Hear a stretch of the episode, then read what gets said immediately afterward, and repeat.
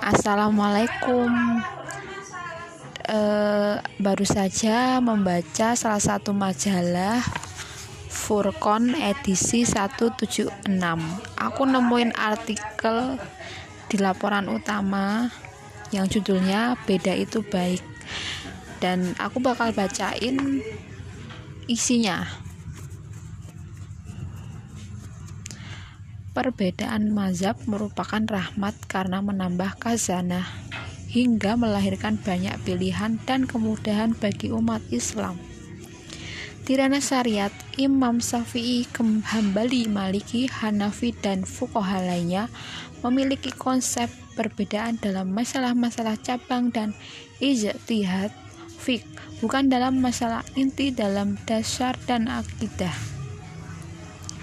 Kesemuanya memiliki landasan yang kuat ilmiah dan bisa dipertanggungjawabkan. Hebatnya lagi, perbedaan mazhab tak pernah menyeret umat Islam kepada konflik bersenjata yang mengancam kesatuan umat Islam. Sebab perbedaan mereka dalam masalah parsial yang tidak membahayakan. Dengan adanya perbedaan mazhab ini, umat Islam semakin dimudahkan dalam menerjemahkan dua sumber, yakni Al-Quran dan Al-Hadis. Kaum muslimin juga memiliki banyak pilihan tergantung keinginannya tanpa khawatir melakukan penyimbang, penyimpangan. Jika tidak ada imam mazhab, Situasi dan kondisi umat Islam akan jadi berbeda seandainya tidak ada perbedaan dari para imam madhab. Umat terlalu sulit untuk menerjemahkan sumber hukum Islam yang berupa Al-Quran dan hadis. Mereka akan terpaku pada suatu pilihan atau tidak sama sekali. Akibatnya, syiar Islam sudah mengalami perkembangan dan akan tetap stagnan di seputar Jazirah Arab dan sekitarnya saja. Kemungkinan lain yang akan timbul adalah sikap dari kaum muslimin itu sendiri, karena tidak adanya pilihan mazhab akan memunculkan penolakan ketika mereka tidak sependapat.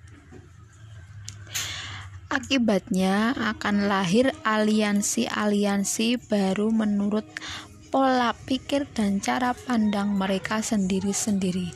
Karena itu munculnya para iman mazhab memberi pilihan bagi seluruh umat Islam sendiri-sendiri. Beda ada tempatnya, perbedaan itu rahmat, tapi bukan berarti memaksakan kehendak orang lain untuk mengikuti mazhabnya. Seperti misal di Indonesia yang mayoritas Syafi'iyah, ketika mazhab Hanafilah muncul di tengah mereka, hendaknya tahu diri, silakan membaur, tapi tak perlu mempropagandakan mazhabnya yang paling benar. Sementara orang yang lain salah salah, keliru, bid'ah, sesat dan lain sebagainya secara frontal. Ini sama saja memati api permusuhan baru di tengah kaum Safiyah yang lebih dulu ada. Berbeda jika seseorang dai Hanabilah berada di tengah kalangan bermazhab Hambaliyah. Silakan bersuara secara frontal dan lantang tanpa tanding aling-aling apa yang dikatakan dalam nas secara belak-belakan sampaikan yang haram hentikan yang menyimpan tetap sesat Perbedaan itu boleh selama masih di ranah fikih yang memiliki hujah yang mendapat dari pendapatan ulama mereka karena masing-masing memiliki rujukan yang kuat dengan bis dan bisa dipertanggungjawabkan akan tetapi jika sudah berbicara soal akidah maka jawabannya satu harus sama dan itu sudah harga mati yang tidak bisa ditawar-tawar lagi. Sekali sirik tetaplah menyekutukan Allah. Tidak boleh dibias-biasakan dengan kemasan seindah mungkin agar terkesan baik hingga dibolehkan jadi kesimpulan dari podcast kali ini adalah uh, rahmat menambah kasana hingga melahirkan banyak pilihan dan kemudian bagi umat Islam di sarana syariat.